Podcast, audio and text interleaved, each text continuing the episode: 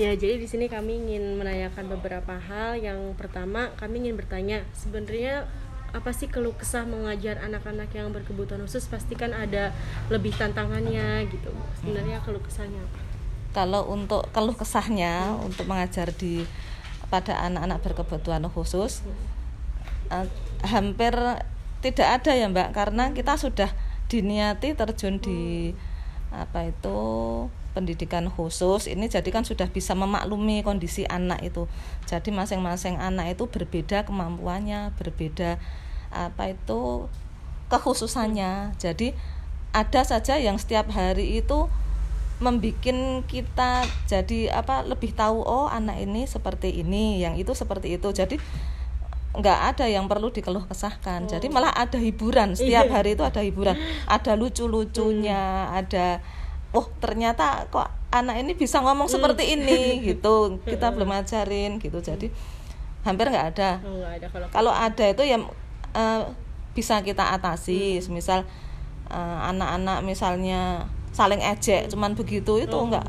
ya alhamdulillah kalau di sini tuh apa itu rasa setia kawannya itu tinggi oh, iya. ya jadi anak-anak yang besar dengan anak yang kecil itu kayak ngemong gitu hmm. Mm -mm ya ngomong jadi misalnya ada yang pakai kursi roda nanti didorong Dibantuin, ya dibantu gitu, gitu.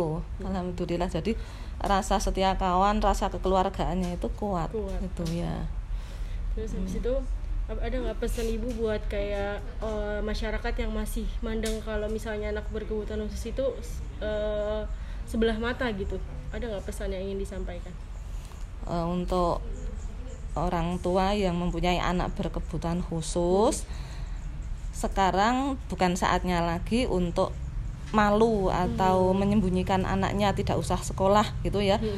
Jadi eh, apa pun keadaan anak itu hmm. dia berhak untuk mengenyam pendidikan karena kita sudah melayani hmm. dengan dengan hati ya apa pun keadaan anak itu jadi saya harap orang tua yang mempunyai anak berkebutuhan khusus monggo tidak ada kata terlambat untuk iya. menyekolahkan gitu nggak ada usia minimal gitu juga ya bu ya ada sih oh, kalau ada, ada. Hmm. ya kalau SMA itu uh, berapa ya pokoknya usia SMA lah itu kalau masih SD minimal masuk ada nggak bu kayak gitu ada juga oh, ada ada nanti hmm. batas SD SMP SMA itu ada nanti hmm. bisa bisa dilihat tapi nggak ada kata terlambat untuk menyekolahkan ya kan kadang ada yang anak sampai 10 tahun belum pernah oh, sekolah iya. gitu hmm. karena orang tuanya menganggap ah anak ini sekolah karo ora podo wae hmm. sama saja gitu loh tapi bukan itu hmm. yang kalau orang tua yang belum menyadari ya anak itu sudah di sekolah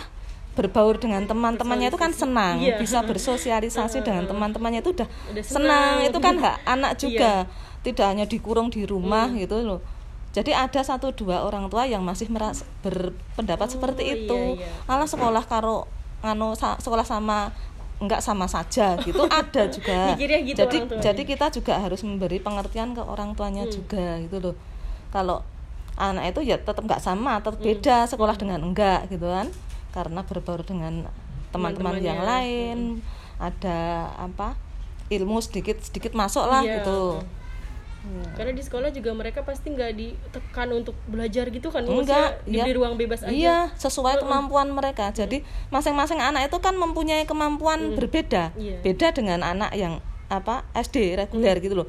Kalau kalau anak di SD yang reguler kan satu kelas kemampuannya hampir sama hmm. seperti ini. Kalau kita enggak satu kelas pun itu kemampuannya beda-beda.